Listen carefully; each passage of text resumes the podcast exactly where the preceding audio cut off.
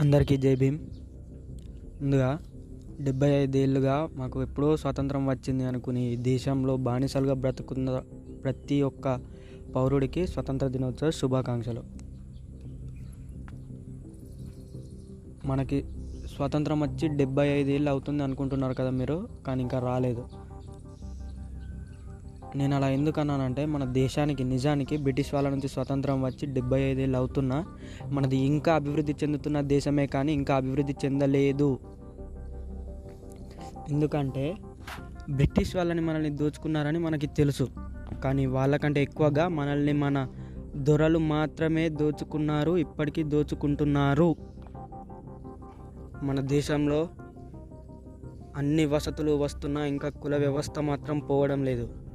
ఈ కుల వ్యవస్థలో ఇరుక్కున్న ప్రతి పౌరుడు ఇంకా స్వతంత్రం కోసం పోరాడుతున్న బానిస అని గుర్తుపెట్టుకోండి.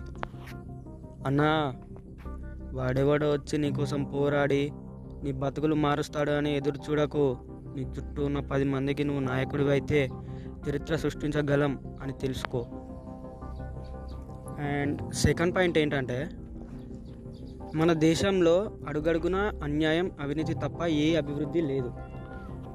న్యాయ వ్యవస్థలో కుల వివక్ష చూపించే మహోన్నత దేశం మన భారతదేశం.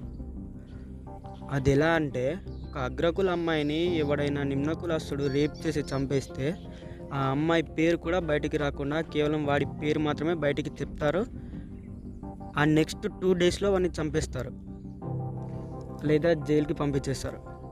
అదే ఒక అగ్రకుల అబ్బాయి నిమ్నకుల అమ్మాయిని రేప్ చేస్తే వాడి పేరు బయటికి కూడా రాదు. ఒక అమ్మాయి అర్ధరాత్రి రోడ్డు మీద ధైర్యంగా నడిచినప్పుడే మనకి స్వతంత్రం వచ్చినట్టు అని గాంధీ గారు అన్నారు. కానీ మనకు అది గుర్తుకు లేదు మన తల్లి భరతమాత కానీ మనం గంటకు రేపు చేస్తాం. న్యాయ వ్యవస్థ ఇలాగే ఉంటే బాబాసాహెబ్ అంబేద్కర్ గారు కన్నా కళలు ఇంకా కళలుగానే మిగిలిపోతాయి. భయ్యా కేవలం ఒకే ఒక సంవత్సరం న్యాయ వ్యవస్థ సరిగ్గా పనిచేస్తే చాలామంది దేశద్రోహులు బయటికి వస్తారు మన దేశ జనాభాలో ఇరవై ఐదు శాతం మంది జై జైలు పాలవుతారు శిక్షించబడతారు. అంతేకాకుండా రాజకీయ వ్యవస్థ మొత్తం కుప్పకూలిపోతుంది. ఒక్కసారి ఆలోచించు. ఈరోజు నువ్వు ప్రశ్నిస్తేనే నీ తర్వాత తరాలకైనా న్యాయం దక్కొచ్చు. మరొక్కసారి స్వతంత్రం వచ్చిందన్న భ్రమలో డెబ్బై ఐదేళ్ళుగా జీవనం సాగిస్తున్న ప్రతి ఒక్క బానిసకి స్వతంత్ర దినోత్సవ శుభాకాంక్షలు. Thank you.